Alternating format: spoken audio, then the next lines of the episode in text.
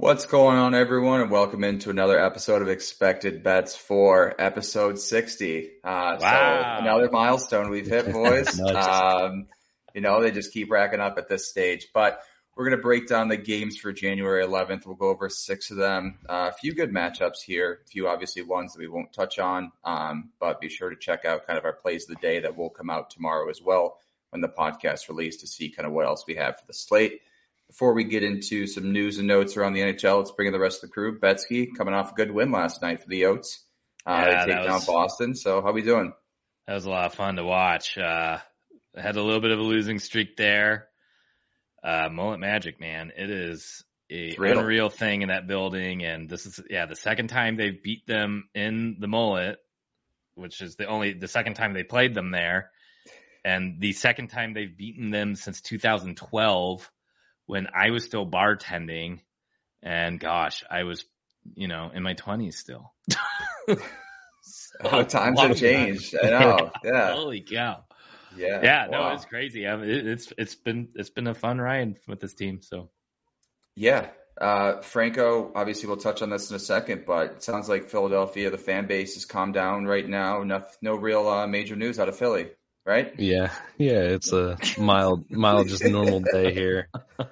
Um, yeah, I mean the the fallout now, I guess we'll we'll go over in a, in a minute, but yeah, um, you know, a little more, you know, even keel today after that wild couple, you know, twenty-four hours or whatever with all the news breaking with Gauthier. So, um, yeah, man, it's uh, crazy here. A lot of stuff going on. So we'll sit. We'll get into it pretty soon here.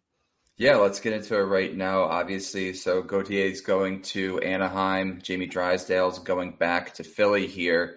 Just kind of a crazy twenty-four hours uh, in terms of trades happening in January. Probably one of the biggest ones that really came out of left field, it seems like, here. Um, lot, lot of rumors, lot of kind of stories coming out after the fact of he told Philly he wanted to play for them at the draft. Then you start to see all kind of these clips coming out after of Torts basically saying, who is this guy essentially? And then him showing he's a Penguins fan, X, Y, and Z. People speculated Kevin Hayes was involved, the announcers ripping him apart, Philadelphia fans reacting pretty level-headedly, just, I mean, what what is twenty-four hours? Yeah. So, Franco, I'll get your kind of initial thoughts on this because it seems like I was kind of glued to Twitter for twenty-four hours just watching breaking news come out of every corner of uh, Twitter pretty much. Yeah, I mean, it was crazy. I was actually working that night. Um, I had to work a night shift, and I got the news, uh, you know, a notification or whatever, and I'm like, hold on, this is fake. This is definitely a fake thing. There's no way. Like, what? What are we talking Daddy, about? Yeah, here? Or something like that. Yeah, yeah. yeah I mean, there's a couple guys. There's a couple guys on Twitter that like post fake like meme shit yeah. for the Flyers mm-hmm. because they've been so bad for over the years. And it's, I, I think it's funny. It's great, but like, I definitely thought that's what it was. And I'm like, okay, no, this is real. This is crazy. What? I don't know. It was, the, the first reaction was just like, why? Why would you ever trade a guy like this? You just saw what he did in World Juniors and, you know, couldn't possibly have a higher stock than right now. And, yeah. um, why trade him for, you know, on the surface, at least what appears to be, you know, a, a, an, an oft injured defenseman, at least in his, in his early career. He's only twenty-one in Drysdale, but, um, yeah. you know, uh, kind of weird on the surface. Then the news broke about him not wanting to be here. And that's when, you know, Philly does the Philly thing where we say, all right, um, yeah, you're, you're, you're done, you know, uh, quickly turns on him and everybody is up in arms, obviously here. Um, Twitter was a blast that night. So that was pretty fun, but yeah, I mean, um, I don't know what's true at this point. Obviously, you know, we're going to supposedly going to get his side to the story at some points here.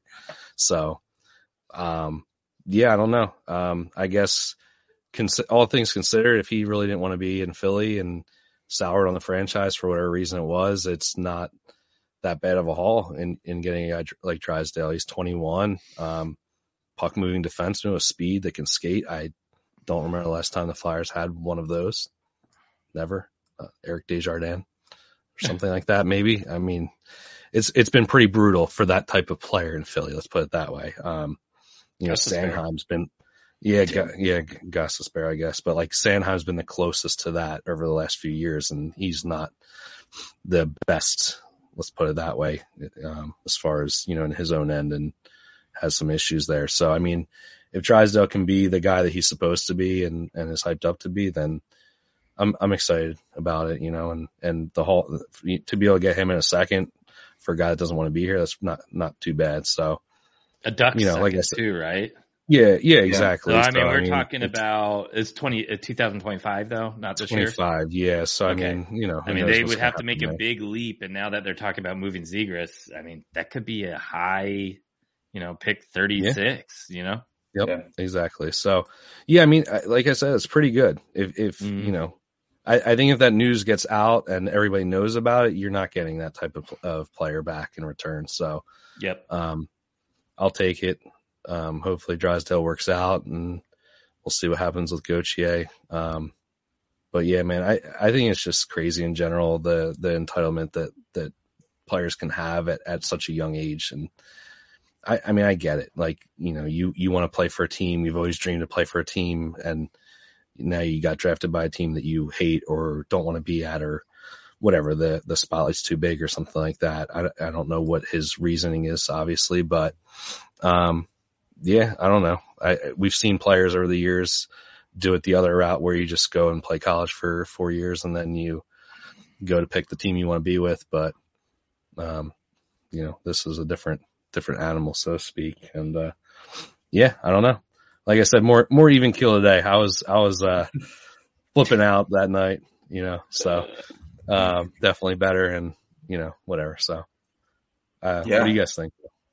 Yeah, I, I, I mean, I think the return's pretty good. Uh, I don't know how deep you're. I'm not too well versed in the Flyers' pipeline as far as like you get what you've drafted in the second round and stuff. But um, it seems like you need more defensemen, and this is a young one who was top six pick in twenty twenty, which was a hugely wildly acclaimed draft year.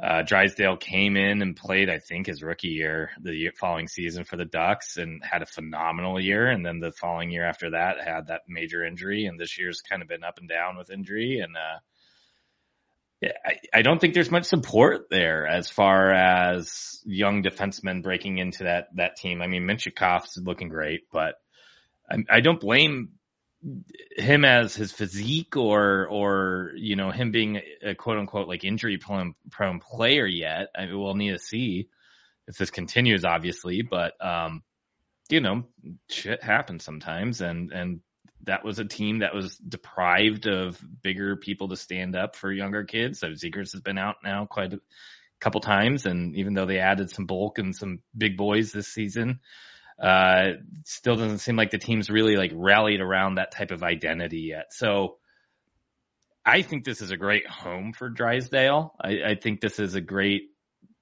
defensive unit for him to maybe play a true two way with maybe a little lean on the offensive side type of style. Um, Torts, say what you will about him, but I think he is a good coach for, for a certain X amount of years, and then it usually fades away. And I think a lot of players can learn a lot from him when, when they are buying into what he's saying or screaming. And, uh, I, I don't mind it. I, I mean, if you're getting a player that wants out, I'm glad they didn't wait. Um, he, Cutter could have easily taken the whole four year route and play college the whole time, and then you get nothing back.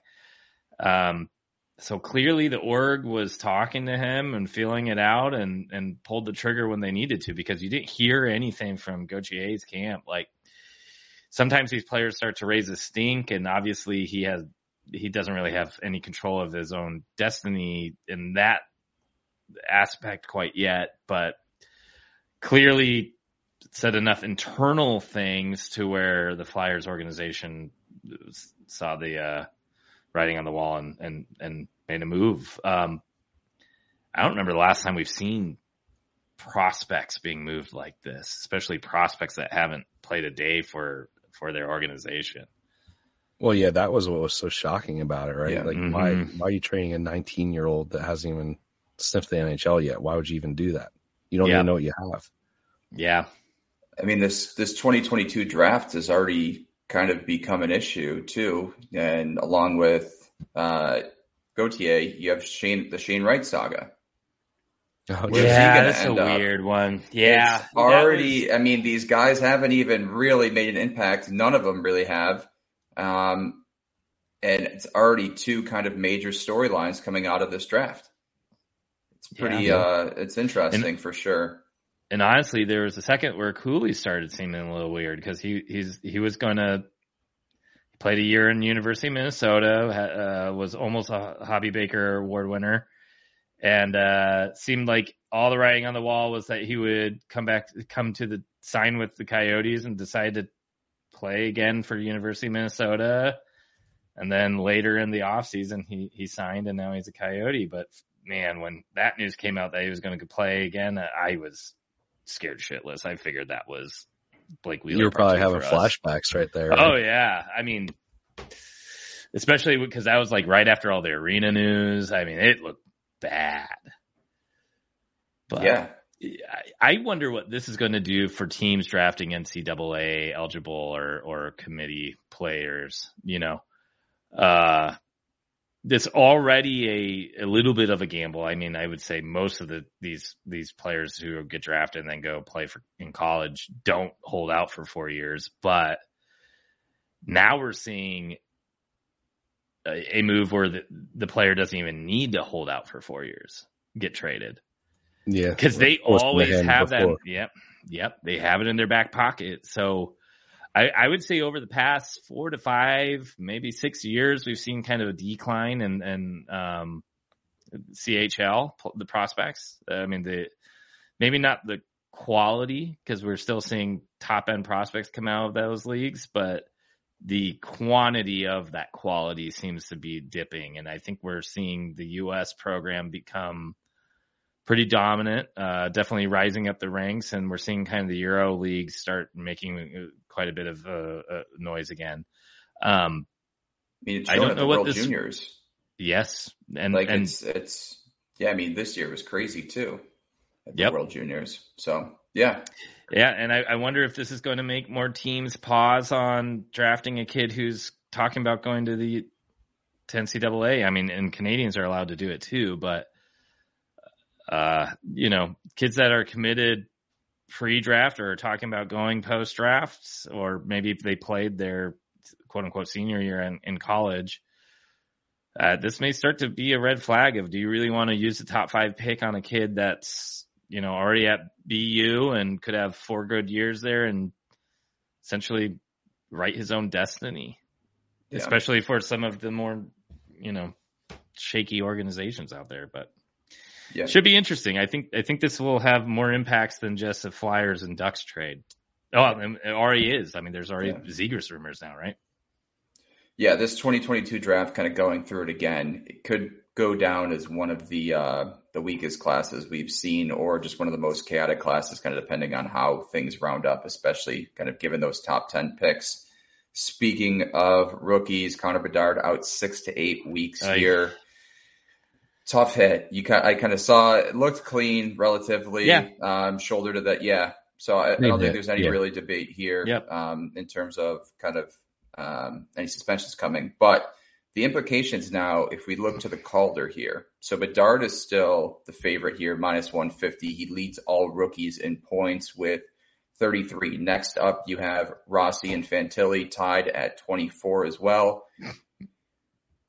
But the next favorite up is Luke Hughes at uh, four to one, Brock Faber uh, five and a half to one, and Fantilli at eight to one here. So I guess the question here is, any are you looking to kind of steer any other direction besides Bedard in terms of winning this award, given he's out six to eight weeks? Uh, so I already have money on Cooley, and, okay. and him playing with Gunther the past two games has been a little bit of a revelation. He's he was kind of brought back down to the fourth line. I'm not saying I think he has a shot yet, but if he keeps on heating up, I don't know how far back he is as far as the rookie point race goes, but he's I got nineteen. I, And the top is thirty-three. Bedard. And then, and but then what's uh, and then Rossi, Rossi and Fantilli are twenty-four. So he's not far back from no. second place, really. Yep. Um, and I imagine the odds are pretty good right now. thirty to one Yep. So yeah, really good. Yeah, I may actually put a couple extra bucks on it. Um, I do like Rossi a lot, but how long is Kaprizov out? Yeah, that hurts his stock for sure. That, that entire team not being great. So the Calder's a weird one because it really always has felt like which rookie puts up the most points, right? Yes. But everybody knows it should be Bedard. So at what point here is it slightly storyline based? Because Luke you ha- Hughes you without have to, like, Jack exceed. Hughes. You have to exceed yes. expectations like big time, I think, to be able to beat Bedard. I, I, that's what's going down. So let me let me paint a picture.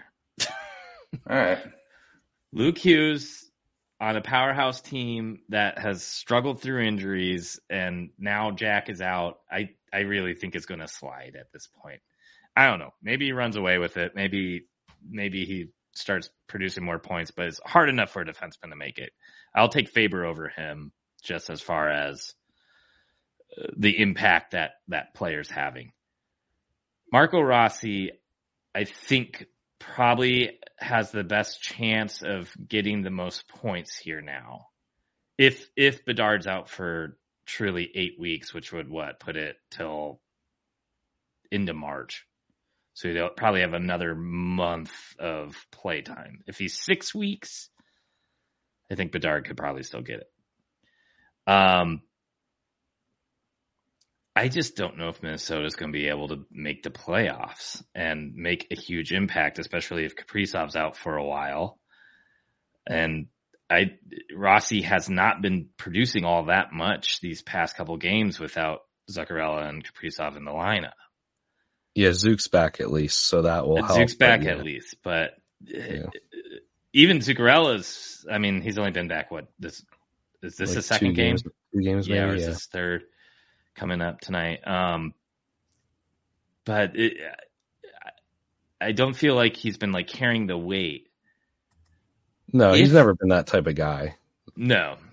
Now, if the Yotes can make the playoffs, and Cooley lands in second place in, in rookie scoring. Let's say Rossi has two more points than him. But Yotes make the playoffs, and Cooley makes a big push here where he's putting up, let's say he puts up thirty points in these last forty games or so. How's that look? Yeah, I mean, it's, cer- it's certainly an argument. I, I completely agree with that. Um, I guess my, my next question here is, so Luke Hughes four to one here. He's currently got twenty-three points, so he's one behind second place right now. If he ends the season, let's say with five less points, ten less points even than Bedard, does he have a shot? I think no it, I no think way. Devils have to make the playoffs, because if they don't, I think there's no narrative for it. And I just, I mean, it's tough enough for defensemen, like you said. I mean, mm-hmm. the the only year where that wasn't the case was with Seider, and that kind of worked the flip-flop way where Bunting had the most points, but Seider was, was overwhelmingly the guy. Yeah, yeah, exactly. Everybody bashed on that. I was pissed I had a Bunting uh, ticket there. But, uh, yeah, I mean, typically it is most points, right? So I, I don't know. I, I think the narrative is, is like the main driving factor, like you said. And that year, the narrative was Seider was on such a poor Detroit team, and he was still, you know, putting up a great plus minus and putting up points and, and playing crucial minutes that it didn't matter how many points Bunting had. So this yeah. is going to be the same case with Bedard, where it's like Bedard is just so freaking talented that it doesn't matter how many points this guy or this guy's going to put up. So, like you said, it's it's almost like it has to be has something to be special. Base. Yeah, yeah, I agree. I agree. And I, I honestly still think Bedard will probably win it. But if, so is there if value I, on Bedard at only minus one fifty right now? I'd let it go down more, or up more, yeah. rather. It, yeah, if anything, it it's got to drop, right? Yeah, yeah, I was going to say, it's going to go. So if this is a, if you're going to grab it now, I think one fifty is not a terrible number. I will. No, I, I think I only I think put it's a half unit on Cooley. Oh, you think it's going to go towards like even money? I would think so. Yeah. Like, like what? What if Rossi? Say tomorrow Rossi puts up two points or something. What if like he gets that. a hat trick? Yeah. Yeah, or, or whatever. Yeah. I mean, I just, I have a Rossi ticket too, but I, like, I'm not confident in it at this point. No. Like, I, I just don't see the narrative where he, unless he just goes on an absolute tear. Kaprizov comes back. Yeah. Minnesota pushes for the playoffs. Like, I, yeah. how far are they out? I mean, it's bad now. It's, there's a second. Bad. There was a second where they were clawing back up, but it's bad now. And I don't. Again, I don't remember how long Kaprizov's out. Yeah. I mean, that's that will big. Probably, it's, So he's not, six, not like he's yeah. been. A, it's not like he's been a normal Kaprizov. It's, uh, he's. They did find that like form though. Does, they did find that yeah. form when they had the coaching yes. change, but yeah. it's yep. yeah they went on the streak for a little bit. Now they're uh, struggling. But so do you wait the six to eight weeks, see where Bedard's line moves if it's close yeah. to plus money, and if yeah. no one's still ahead of him in terms of thirty-nine points, do you just take it then? I'm hedging with Bedard. In maybe like four weeks here. I like it. Yeah. I, th- I think yep. you monitor the injury news and then see, let everyone catch up a little bit. Yep. Let the line move back and then you hammer Bedard at plus money. Yep. But I think even to start the system or the season, I don't think he was plus money. I think he was minus, no, minus one twenty. Minus, minus one twenty when he opened. Yeah. Mm-hmm. Okay. So if you can get a better number than that mid season, I think you jump on it. And it was Bedard. Yeah. And you, Luke I think Hughes, you follow, Cooley, you follow his recovery. Yeah, yeah. I, I don't. I think it's a pretty smart play at that point. And and if they if they, the longer it seems, I, I would put more tickets out on on Faber, Hugh, Luke Hughes, Rossi, Cooley. Obviously those four, but I'm I'm fading Luke. He's probably my least favorite out of those other four right now. Yeah, yeah. I think, I think with Jack being out, that team that team's going to be rough yeah. right now. And honestly, I think Faber's been more impressive. The, yes. minute, that guy, the kid's been playing thirty minutes a night. It's it's insane what he's doing. Yeah. But again, right. you know, Cooley Cooley playing with Gunther looks like a thing after two games. It's only been two games, but that's a top nine pick a couple years ago that has Max Pacioretty kind of tangibles and skill set, and he's playing with a pure playmaker now. Third line, mismatch everywhere. Uh, they look like they're building chemistry. It, it, you know, I'm a homer, obviously, but that that could that could spike real quick here. So I'm probably yeah. going to put a quarter unit. I already have a half unit on Cooley. I probably will put a quarter unit here while it's like max value, and then in four weeks, if things are still not making much sense, I'll probably put a full unit on Bedard to hedge my half unit Rossi and three fourths unit Cooley bets that I have. Yeah. Yeah. I think I'm going to sprinkle Cooley at that number. I, I like the, I like the value there. It's, it's too good a value. He's not yeah, that far out. He's been slumping. He was being played on the fourth line. Hayton's coming back. We're finally going to have a full healthy team here. And again, if they find a way to make the playoffs, one, Tierney, the head coach, needs to be considered for Jack Adams too, but you got the narrative in place then. Yeah, I agree. Um, last last topic I want to touch on before we get into the games here too.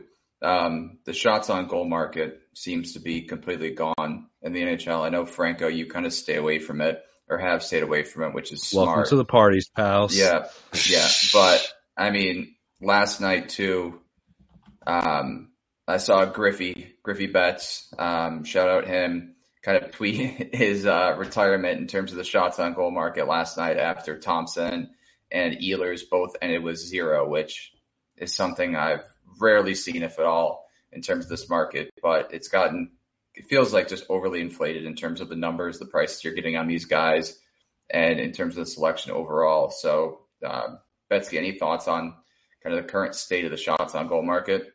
Uh, last night was brutal. Uh, last night was real ugly for all my plays. Uh, shots were really bad last night, but I, I actually think for it being January, and we've seen slowdowns in Januaries before, the past couple of weeks have been pretty decent, to be honest. I mean, Late I've had December, yeah. Yeah, I had, well, late yeah, December right. was bad. No, no, late December was bad. I would say since Winter Classic, and I know that's only been like a week and a half now, there's been some big names being very consistent. I mean, there's been a lot of plays that I kind of got hooked because of, you know, one guy who I actually went a little off the wall with, and if I just took the chalky guy, it would have been fine.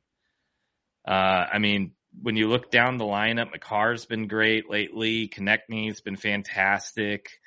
Um, I know I sound, I'm not making a great case here with me blanking, but, um, no, I, I agree though. I've seen, I've seen a lot of people cashing shot on goal props over the last like week or so. So yeah, last night I, was a bad night for that, but last night was a bad night, but I, I, now all that being said is as we get closer to the All-Star break, it does tend to slow down. So that may have just been a little, you know, resurgence from the holiday break, and then and yeah. then it may get really ugly here, but I'm not, I'm not totally done with it yet. I'll okay. probably play it out a little bit longer here. The start of the season was so year, weird that uh, I think we could maybe see some guys who just weren't shooting before kind of finding that, that groove again. I mean, Matty Tkachuk's been great. That been better, entire, yeah. The Panthers team's been pretty good again. Reinhardt. Reinhardt's been fantastic. Um, uh, I'm just trying to think of more names off the top of my head. I mean, Panarin's still cruising at three point five. Uh, Crosby just hit a three point five line again, and he was just getting a little bit cold. Gensel's gotten like four or five straight. Or he missed last game against the Flyers, but he was one of pretty much the only Pittsburgh Penguin main guy you would go to that missed. Konechny, Tippett. Uh, I'm just trying to think of teams at this point. The Toronto boys have been great. Tavares is on that huge streak. Uh, Larkin, For a while, uh, yeah. if you, if you picked Larkin, Kane, um, Vetrano on Sunday, that Detroit Ducks game, you would have hit all three of those guys. Easy. Yeah, Ehlers, Vetrano's Velarde. Been great, man. Vetrano's been great, actually. I don't know why I've Even been last year, he was looking good. at him. I yeah, keep looking at, at him and not betting him. At, yeah. yeah, at home, especially. Yeah. But he missed two games ago. Uh, I know. Yeah. um, yeah. No, I, I agree. Still been good. Yeah. I mean, I mean, there's definitely value there, but there, I mean, there's probably more landmines than years before. Yes, it's but. it's just you got to be more selective this year. Like, like in in years past, it was just like, okay, what's the slate? These are the guys. Bam, easy, without yeah. much thought, you know. And now yeah. it's more like, okay, this dude's been eight, nine, ten games in a row. Like, he's going to miss. It's it's. Yeah, he he doesn't have an incentive. To, like, there's, it's not like a point streak or a goal streak or anything like that. Mm. It's just shots. Like, he doesn't have an extra incentive to be like, oh well, I hit my shot on goal prop fifteen times in a row. yeah. Look at me. Yeah. Like, he's just playing the game. So like, if that happens to be that game where like stuff's just not going, like his first couple of shots get blocked, um, teams are focusing more on him and he's passing instead. Like, that's what people aren't like factoring into this. You know, it's yeah. The, That that's you know it's it. There's no incentive to the player extra for yeah. them to, to have extra shots in a given game. So the streak thing, as much as we're like driven by it, like and, and we have to use something to base our research off of. A, a shot on goal streak doesn't mean shit. Like, to be frank, no, but it, like it, it does it go. You know, it does. It, go it, show, it shows that they're playing with confidence. Yes, it, it shows that they're playing with confidence, right? Yeah. So like. You hope that they continue. And obviously you look at volume and all that fun stuff as well. And, and that yeah. plays into it. But I'm just saying on the surface, like, you, you know, you see stats and you're like, oh, ten games in a row, or this guy's hit eight games in a row, nine games in a row. Like, that doesn't mean anything, especially yeah. if it's three shots on three attempts. Like, if you're not looking that extra bit to see that, like, it doesn't matter. His yeah. last two games, oh, he had three shots on three attempts. Like, he was that close to missing those last two games. Yeah, yeah, he hit. That's great, but you didn't bet him. Yeah, you know. So and, and, and you're and, hopping on the wagon late, and yeah. and that's yes. why you, why you end up losing. And the killer thing is, in years before, you could do three guys to get around plus seven hundred and up value, and now you're having yeah. to do four to five, and that's where that's where the issue is to me. I don't I don't think. I, I do think score, stat keepers are, have been asked to be a little bit tighter on it too, because there's more absolutely, money on it. Absolutely, yeah, I, I agree with that too. Yeah, and and So I think we are seeing some volume go, and the books aren't, you know, the books don't need to adjust. um, but I think we're also seeing that they bumped the line so, or juiced the line so bad that, uh, you, you just can't get the same value out of a parlay. And, and, and then, and the, in the end of the day, every single bet is fifty fifty if it's going to hit, right? No matter yeah. how good the guy is yeah. playing against a crap, the crappiest team in the league, or the crappiest team in the league could be playing the best team in the league. Look at Edmonton, Chicago last night too. Exactly, fifteen shots. How's that possible? Yeah, exactly. So in the end of the day, it's either the the bet hits or it doesn't hit. There's no way around it. Obviously, there's pushes, but it uh, it hits or it doesn't hit. So if I flip a coin, I could get heads fifteen times in a row. It's the same probability yeah. of that's me. in the shot prop. yep. Yeah. In the gambling. end of the day, in the end of the day, yep. It's so gambling. All we can do is like try to find the best leans, try to find the guys who have great volume because they are feeling it at that point, but we don't know when that ends. We don't know when they got in an argument with their girlfriend at the hotel and the next day they just aren't there mentally. Yeah. Uh, you know, so Uh, or how for, I, I, I think I think that's why it feels bad. worse. I think it's I don't think it's all that different. Yeah. I think there are, uh, and there, year season over season, we're going to have to get used to it. There's going to be names that adjust. Like McKinnon used to hit at home at a seventy percent clip rate. Maybe that stat keeper has to count shots a little bit tighter, and now he's not yeah. hitting that much. Because his yeah. attempts are still there. Well, and obviously the Florida guy is gone. The Florida guy is gone, or he has been talked to. The rest, yeah. Pour one out he, for that dude. Yeah, he needs yeah. a banner or something at the local bar or yeah. something for all the yeah. money he's made those uh, patrons. At the Hard Rock sure. Casino. Yeah. Man, they're they're yeah. probably the ones that fired him. But very true. All right, let's get into the games for tomorrow, all January eleventh. We have six games that we're going to go through here. We'll start the first one, uh, Los Angeles at Florida here. L A speaking plus of the keeper. Yeah, speaking of the legend. Uh, L A plus one fourteen on the money line, uh, Florida minus one thirty-five, over under set at six here, juice slightly to the over. Interesting matchup here. It seems like a tale mm-hmm. of two stories with these teams here. L A has lost their last six in this one. Florida opposite of that, red hot on an eight game winning streak going to this one. A few storylines in this one. Obviously Pierre-Luc Dubois, uh, demoted to the fourth line. We saw that tweet come out yesterday. Uh, it makes sense. You just kind of see more and more clips on Twitter of him just kind of coasting around. Franco, I think you're his number one hater, so this is a victory lap for you at uh, at this point. So credit to you. We talked about his contract too. It's actually just absurd. Eight and a half million until twenty thirty-one. Seven more seasons he's on the books for. So have fun, Kings fan. Yeah, um, it, it's not going to be bad all seven years of it, but. He's clearly more of a four point five to five mil player, and I'm sure there's going to be years he bounces back and they all feel like it's worthwhile again. But in the end, yeah, between the assets like they the gave up and then after they gave deal. Him, after he uh, signed a big one in Buffalo yeah, the next year, he was may, awful, maybe it'll work and then he bounced like back. So yeah, yeah, but he's never really done that before. He's never even been at a Skinner level, to be honest. But. Yeah. If well, he plays like a good two C for two more years, three more years, that's my prediction. Out of seven more years, plus. He has th- two to three good two C years, and it's not that's still not worth that contract and what they gave up. So, I, I mean, I think it comes down to motivating him, right? Like he's mm-hmm. got the talent. It's just, I think he knows he has the talent, and then he's just like, yeah, I'll just get by on that. We're good. Yeah. So I, I, I think that's what's most frustrating about him is is he's a talented player. It's just you, you can tell he he doesn't have it sometimes. Yeah. And right now is that that stretch. Um, I'll start with you here, Betsky. Any plays in um, this Florida Kings game? Well, Florida's coming off maybe one of the best road trips I've seen, and and Winnipeg's. Had a very similarly great road trip too, but playing, you know, kind of the the dog shit teams, for lack of better words, in the West, uh, where Florida has kind of gone through the best of the best of the West. Um, and I, I get, a, I, I like to pump the brakes on the, my teams, the teams I like generally coming home from a big road trip like that. So this is one where I think the Kings are going to need a big pushback. Uh, they've been a great road team all season, and this one, this trip has not gone that way. Um, Talbot not being healthy is hurt. Co- Copley being out for the re- what, the rest of the season.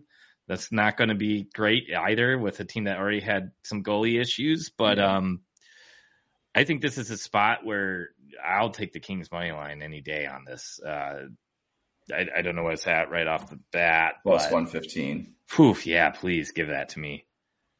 Um, yeah, they've been great on the road too. thirteen, three, and two this season. Yep. So I feel like this is a spot where you're going to get a sleepy team that had a lot to be happy about coming home, getting back into their beds, feeling good about themselves. And now they got a team that is hurting, who has lost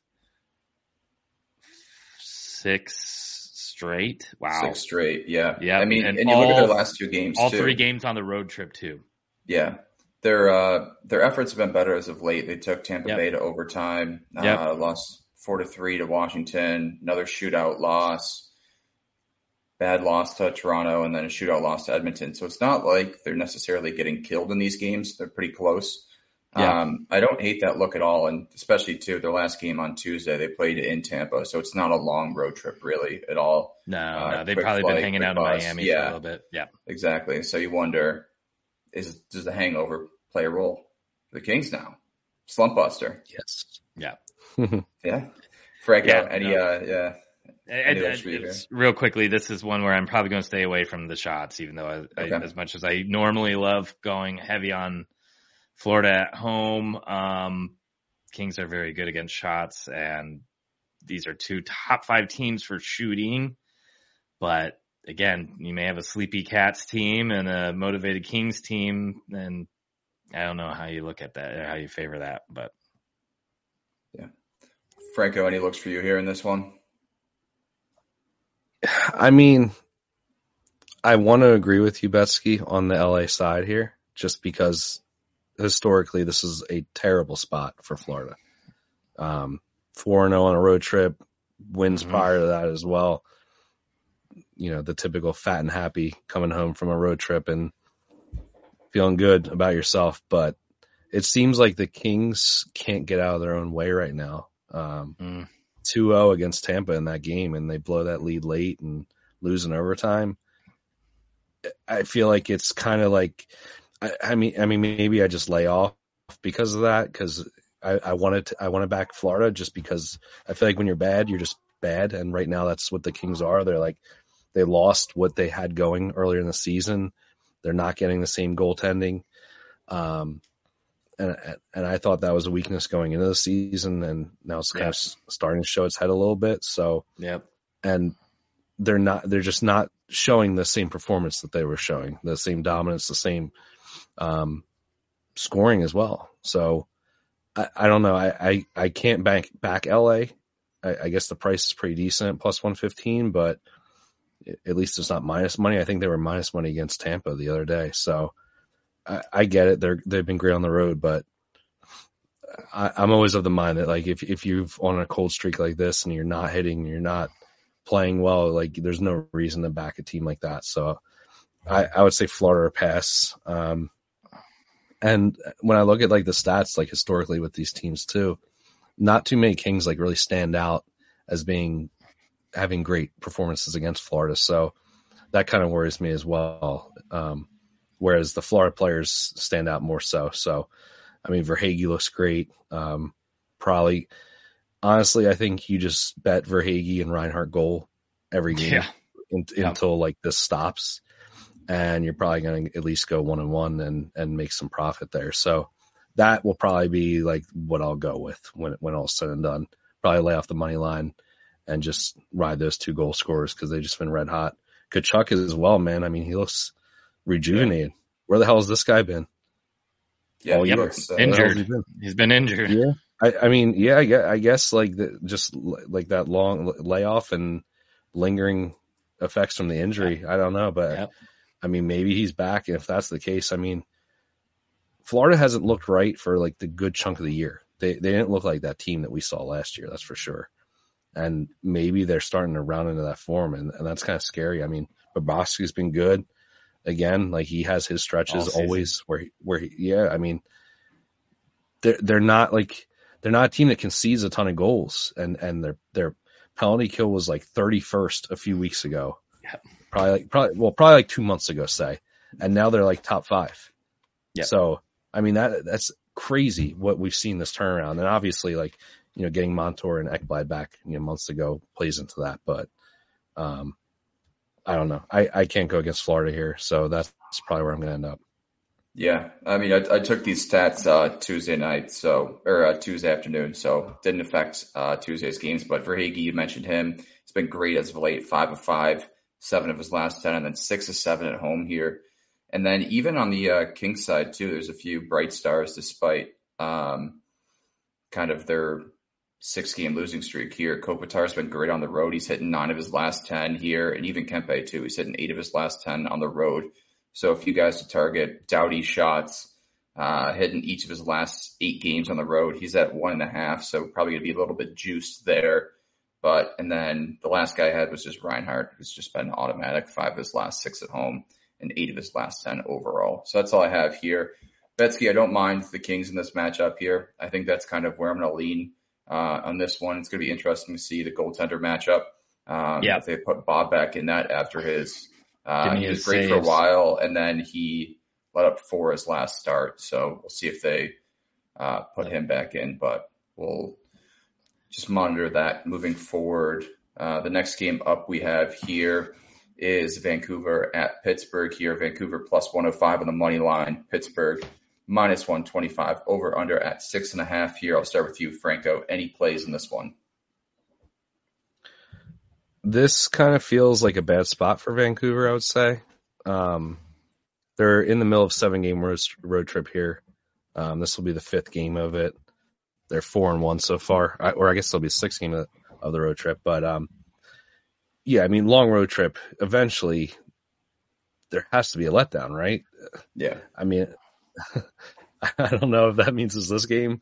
Um, Pittsburgh's kind of been playing a little bit better, but they've been up and down, hit or miss. It doesn't seem like they can really string anything together either. So um, I kind of lean Pittsburgh here. But um, one thing I thought was like really interesting here is no matter what, it seems like when you look at historicals against teams, even if it's teams that are um, not in the same conference and, and stuff like that, guys like Patterson, J T Miller on this Vancouver team still stick out, right?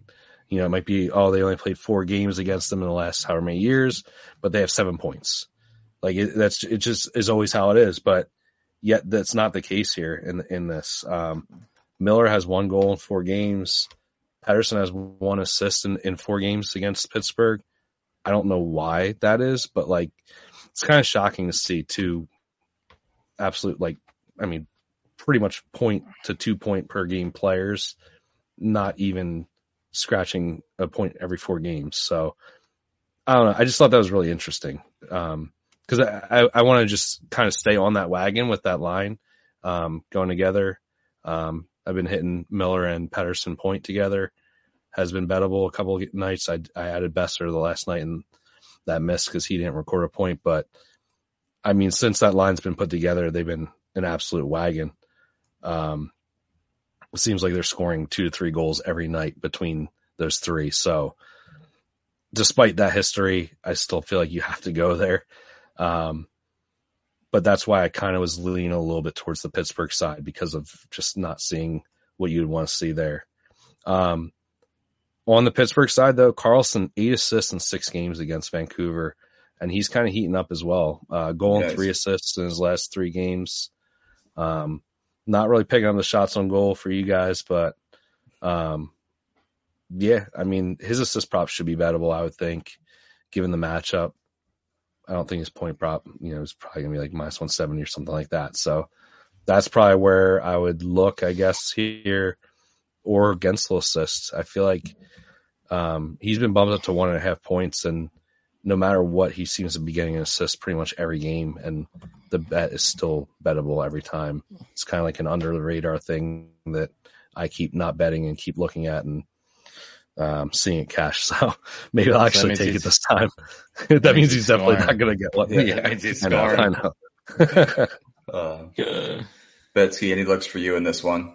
I'll, I'll, I'll keep on going with the shots props here, but uh, Brian Rust at home is a thing. Um, I don't know how he is against Vancouver off the top of my head, but he's been matchup proof before. He's back from injury. He's kind of, I don't even know if he's hit, and it's two games back, but his volume's been going up a little bit, and I feel like this is a nice spot for him to kind of get back on that wagon of being at like a seventy-five percent clip rate at home. So I'll probably look into that. Um,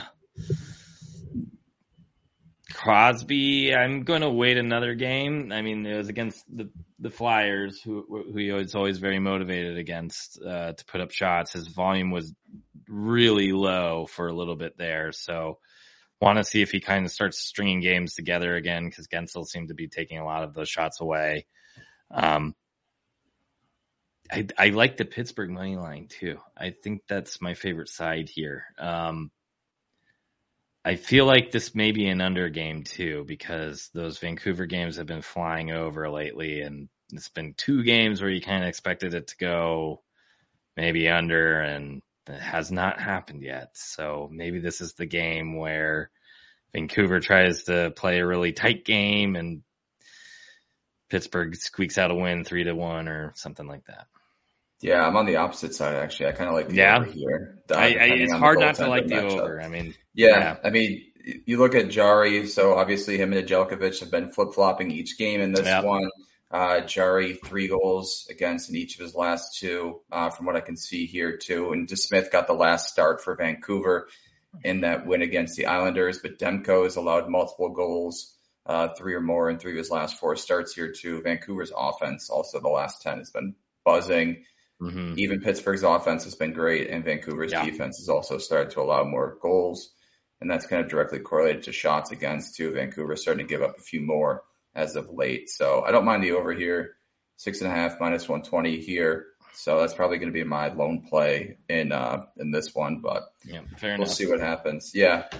Huge missed opportunity for them not to be starting DeSmith here if they are indeed starting Demko. Come on, man. You got to give the guys revenge.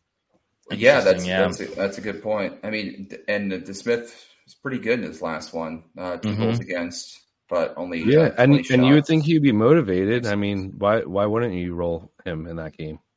You know, something else I double check.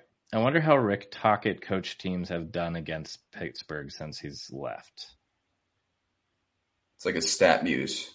Yeah, yeah. That's the only website I could think Whoever of. Whoever has that, that premium that. that premium subscription, send us over. Let us know on Twitter. Yeah, yeah, hit up Betsky in the uh, in the D Ms. But yeah.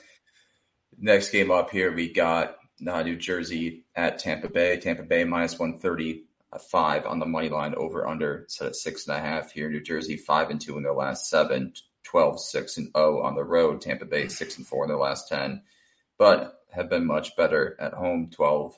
Five and three. New Jersey obviously dealing with a bunch of injury issues, um, kind of coming into this game here. So I'll start with you here, Betsky. Any looks in this one? And it's got to be Tampa money line. I, I got. I really think this is an ugly looking game. Um, Jersey without Hughes, Foley doing nothing, Meyer out. I don't trust Heischer with, I mean, you're looking at almost a completely different team build up. So I'm not touching anything on the Jersey side. So I don't know. I, I mean, if you want to get chalky with it, well, you know what? Kucherov over one point five points looks really good as far as just Jersey allowing a ton of goals lately. Tampa wanting to really start turning this around after kind of a disastrous road trip and then a big win against the Kings. Uh, I don't know how his history is against the Devils right off the top of my head, but again, this is a uh, borderline tank-worthy Devils roster on paper right now with Hughes out, Hamilton out, Meyer out. Um, the other side I would probably take a peep at, especially because he's probably going to get more minutes, is Andre Palat playing his former team. He's out. No, never mind. yeah. Kucherov points and Tampa money line look good to me. Yeah. I like it. I like Tampa Bay money line a lot here. Um, Hedman assist has been really good lately too. So. Yep. Franco, any looks for you in this one? Yeah, I I probably lean Tampa as well here at home. They're just so much better. Um, maybe team total or something like that as well. I feel like just I feel like every Devils game they just give up three to four goals no matter what. Like that's the starting point, and yeah. It could get worse than that if the goalie's just playing terribly. So, um, one guy that's weird though, I guess, kind of in a way, or sticks out a little bit for the Devils is Michael McLeod. Three yeah, goals in good. His last three games and an assist. Like, I mean, I don't think we're going to get his point prop. If we did, that would be kind of nice. Like, you know, like a plus one fifty type of guy. Um, but I like, I like Mercer there. Um, and Hagel point for Tampa. Yeah. I don't mind that at all. Um, I like those plays. Any, uh, any other thoughts here? Besky, I think we're just agreement here. Tampa Bay money line. Just yep. kind of roll with that in this one. Um, the other guys, too, in terms of kind of point props for Tampa Bay haven't really stuck out to me. Uh, point, usually shots on goal, kind of any of those guys. But I think we're just going to roll with that.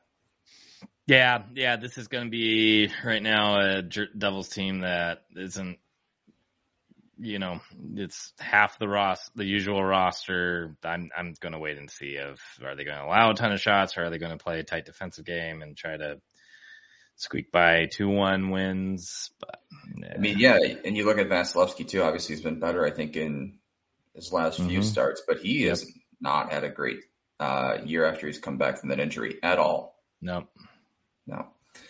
Next game up here, we have uh, Toronto at the Islanders here. The Islanders uh, have lost four of the last five, just continuing to struggle. Toronto on a four-game win streak here. Pretty solid on the road. Any looks yeah. for you here? Yeah. Uh, I mean, this is one where I want to go straight to Tavares shots. I know he's ex-Islanders. I don't actually think he's always been very good against them historically with his shots on goal, but that streak that he was just on was pretty insane. I know he dropped it against the Sharks, maybe two in a row against the Sharks, but that's an easy team. You don't always have to give it your all when you're up four to zero halfway through the second. So I'm going to chalk it up to bad opponent and see if he gets going right back on schedule with uh, kind of that crazy shot streak he's been having lately. Um, Islanders are extremely leaky. The past couple times Tavares has faced the Islanders since he became Toronto, that wasn't the case. This is kind of a different style version of the Islanders we're seeing right now. So, uh, yeah, this is the spot where I'm probably going to lean a little bit into the shots market. Um, Nelson's been fantastic at home. He wasn't able to get it against Vancouver, but when you're hitting eighty percent at home, generally, that means after you miss, you're probably going to bounce back. So Brock Nelson shots may be something to look at as well. And uh, Toronto's been kind of struggling against shots on top of that. So those are probably the two ones that really stand out immediately.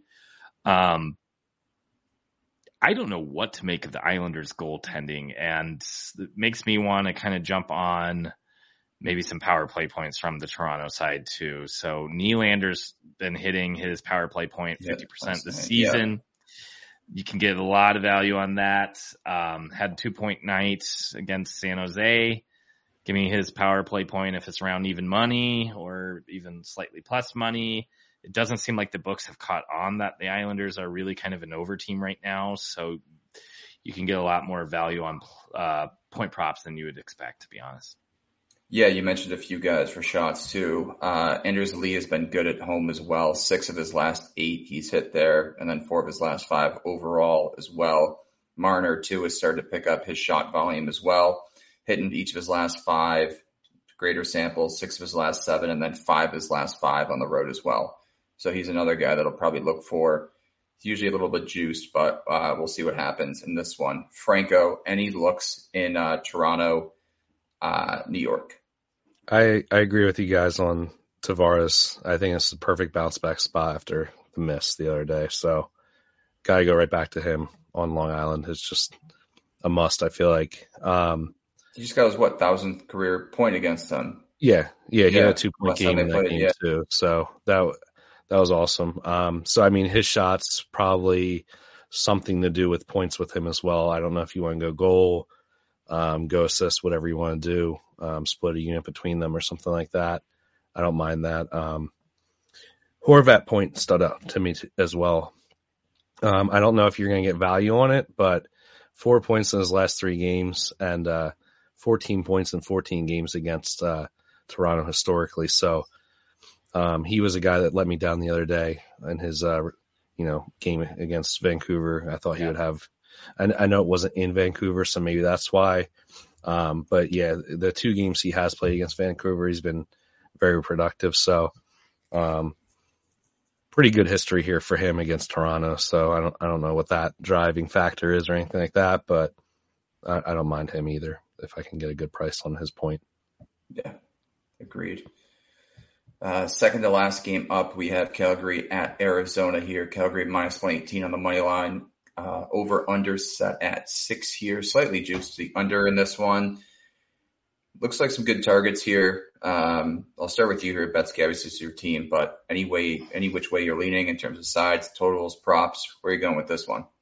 Yeah, I mean, if you can get a Gunther point, that's definitely something I'd look into. He had an assist and a goal last game and a goal his first game since being called up, but Cooley's on his line as well. Plus, both of them are getting power play time. I believe Gunther was on the top unit for a little bit last game. Um, so... Those are probably going to be some plus money props to kind of look at and circle, especially because uh, Calgary is kind of a team you can exploit a little bit with depth right now. They seem to be more of a top two line type team as far as their forwards go. They still have a very solid uh, blue line there, but um, I think you can see some mismatches, especially as Zona keeps on getting healthier. Um It's not one that I love as far as shots go. Shockingly, Arizona's really cut them back. Now, Calgary is like a top five team for shots for, but it's really spread out. So, I mean, Kadri's been pretty decent at that three. Well, very good against the three line, but he's usually set at three point five. Backlund's really been up and down. Coleman will have three games in a row where he flies past his two point five line and then just disappears for three games. Uh, The only one that seems very consistent right now is Sharangovich on the top line, and he's been having a, an insane volume as far as his shot attempts go. Uh, I think he's going around seven to eight most of his games in his last five or so. So that may be the only kind of shots area I'll lean on this one. But any thoughts on Durza here? I have him circled. He's hitting four ah, of his yeah. last five, seven of his last eight, and then seven of his last ten at home. Before he kind of went on the streak, he get him maybe around minus one ten to even money in terms of the one and a half line. And it seems mm-hmm. like every game it slips five cents. And I think now it's around that minus one forty-five, minus one fifty line. So almost turning into a parlay piece at this rate. Yeah, but it's a nice parlay piece. Yeah. Yeah. And that's yeah. where he was earlier this year too. So yeah. Yeah. yeah. Franco, any uh, looks for you in this one? Um, I'm probably just going to bet Gunther goal. Because why the hell not? Um, yeah, I'm kind of disappointed I didn't didn't grab him last night um, after getting him his first game. Um, but, yeah, I mean, I, I like what the kid brings to the ice. He just has it, I guess you would say, right? And and with Cooley on, on his line, too, I mean, that's exciting. I, I mean, Bessie, you got to be amped up right now seeing these two yeah. guys showing out, and, and especially against Boston. You know, it's not like yeah. they're playing against – Chicago or something like that. So, um, yeah, a little bit of excitement for, for Arizona right now. Um, they were kind of, well, they lose like two or three during this homestand to start it. And then that big game against Boston. So, um, probably lean Arizona here. Um, and then I guess you got to go Huberdeau to a point, right? If it's still yeah, available. Yeah. I know it was minus one ten last game. Um, four of his last five, I believe. Yeah, with a point and pretty good history w- against them. So I guess why the hell not him? I mean, him and Sharangovich have just been awesome. Yeah, I, they really have. I don't know, you know, what else to say. I, I mean, Lindholm's been good, but he's always good. So, I mean, I'm, that's not surprising or anything. So um, that line just seems to be working for Calgary. Um, so, yeah, I'll probably probably lean there. Um, one more thing I would probably say is um, – whoever the goalie is going to be for Calgary, I guess it'll probably be Markstrom, probably his under saves. It seems like um, Arizona in general doesn't shoot a ton. So that will probably be a look I'll, I'll be looking at depending on what the number is. I'm, I I wanted to back um, back uh, Swayman under um, in that last game, but I don't know what he ended up at or what his number was. So again, it just depends on where marks. where they yeah, go. Allmark, or sorry, Allmark. Allmark. Yeah. Sorry, yeah, my, my mistake. But yeah, I don't know. I mean, sometimes they put those lines like twenty-three and a half, and it's pretty scary to take an under. Yeah, at a yeah. number like that, it's it's too low. So we'll see where it's at. Yeah, I mean, you mentioned uh, Calgary's. I mean, even that third, third line of Mangiapane, Backlund, and Coleman's been pretty great too. Mangiapane's had and each of his last five games overall, uh, each of his last five on the road in terms of points. Even Coleman too, four of his last five, and then eight of his last ten on the road for points. They're both bettable numbers in this game. So I don't hate any of those um, in this game, but. Yeah, that's pretty much all I have here. Last game up on the slate, we got Boston at Vegas here. Vegas is a home dog, plus one ten here. Um, over under at six. Vegas three and seven in their last ten. But good news for them, they are fourteen, four and two at home. So I guess that's kind of the bright spot of this team. Boston's on a two-game losing streak, five, three, and two in their last ten here. Bunch of question marks here. Obviously, Allmark's kind of extended absence. Um, Swayman came in for relief. He'll probably, he'll definitely start this game yeah. here. Aiden Hill returns um, tonight on Wednesday. So they'll wonder if you, they'll play him back-to-back games, but I doubt they will, especially if he's coming off that injury. Um, Thompson's hurt as well. Uh, so that's going to be another issue here. And, oh yeah, Thompson's questionable with illness. So I'll start with you here, Franco. Any looks in Boston, Vegas? I feel like you have to wait until you see what happens tonight with V G K. I mean, this is a big game against Colorado. Mm-hmm. So, and they're going to be traveling too, right? I mean, it's not a big travel, but they're technically on the road going back home for Boston. So I would assume Boston's in Vegas waiting for them. I don't know if that's a good thing for Boston though. Um, that's fair. yeah, that's yeah the night thing. off before the game. Yeah. Yeah. I mean, you know, I, I don't know. Um, But, yeah, I, I, I want to see how Vegas looks tonight. I think it feels like they might have, you know, they got that win. Maybe they're going to turn that corner. If they win tonight against Colorado, I might kind of want to lean them to come back and, and take Boston too. I know it's difficult on a back-to-back, but Boston hasn't looked right particularly either. And, um, you know, there's nothing like a cure for losing to Arizona in the way they did. Than uh, to go to Vegas the next uh, night and get hammered. So we'll see. We'll see what kind of shape they're in to start that game as well. You know, maybe maybe take uh, Vegas first period or something like that um, with that thought. Um, but yeah, I mean, as far as um, player props and stuff like that, I mean, I feel like you're getting value on Geeky every game for Boston. Yep, that's a great on that, call on that that line. I I just. I don't know why I'm not just betting it every game. Um, I feel like it should just be an auto bet.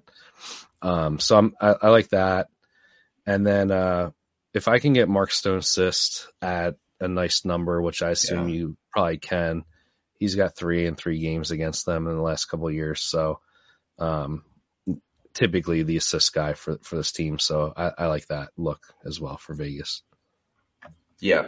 Uh, Betsky, any looks for you in this one? Yeah, I, I mean, it's hard to want to not pull the trigger on Morgan Geeky points right now, um, as long as they keep those lines together. Um, seemed like Machard was heating up a little bit there, so I don't know. Maybe maybe see if he's got some history with Vegas. Uh, Mark Stone assist is, I think it's about seventy percent hit at home. Uh, is plus one ten today. Um, that one's probably been something I've been overlooking. I just kind of noticed it today when I was doing my research. So that may be something I go back to, even though Swayman and the Bees are tough on goals. Um, uh, I don't know. Uh, Marshall shots have been up and down and more on the upside lately too. His volume's been better. Get, I, I always get nervous with these back-to-backs, so I always kind of want to see how the game goes for the team that's on the back-and-back first and then kind of reevaluate then, though. Um, I, I do like that Boston first period too, Franco. I think that's a nice one.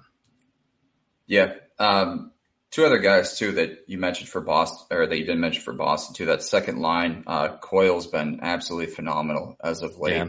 Uh, each of, each of his last seven. Yep. And DeBrusque too as well. He was hitting six of his last seven, both road dogs. Uh, Coyle four or four of his last games on the road. And then DeBrusque three or four, his last four games on the road.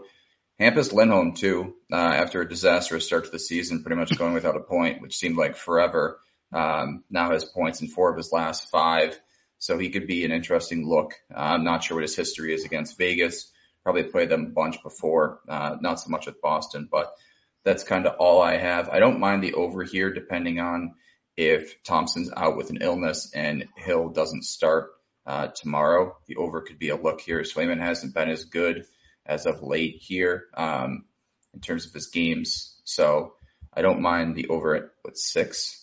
I think we're getting I feel that. Like this is a sneaky over too. I, I mm-hmm. agree with you there. It's, it's six right now, minus one twenty. Yeah. On, on the surface, you look at this and you're like under for sure. These two teams under, under, under, but it, this feels like it could be like a three, three game in the third period or something like that. Yep. And you already cashed your ticket. So yeah, I don't mind that. Yeah. I like that as well. All right. Any closing thoughts? Mm, nah. No. I think we're good. Yeah. Covered a lot today. All right. You guys want to shout out your socials one last time? Franco the Banker on Twitter. And Gretzky Betsky is on Twitter. Awesome.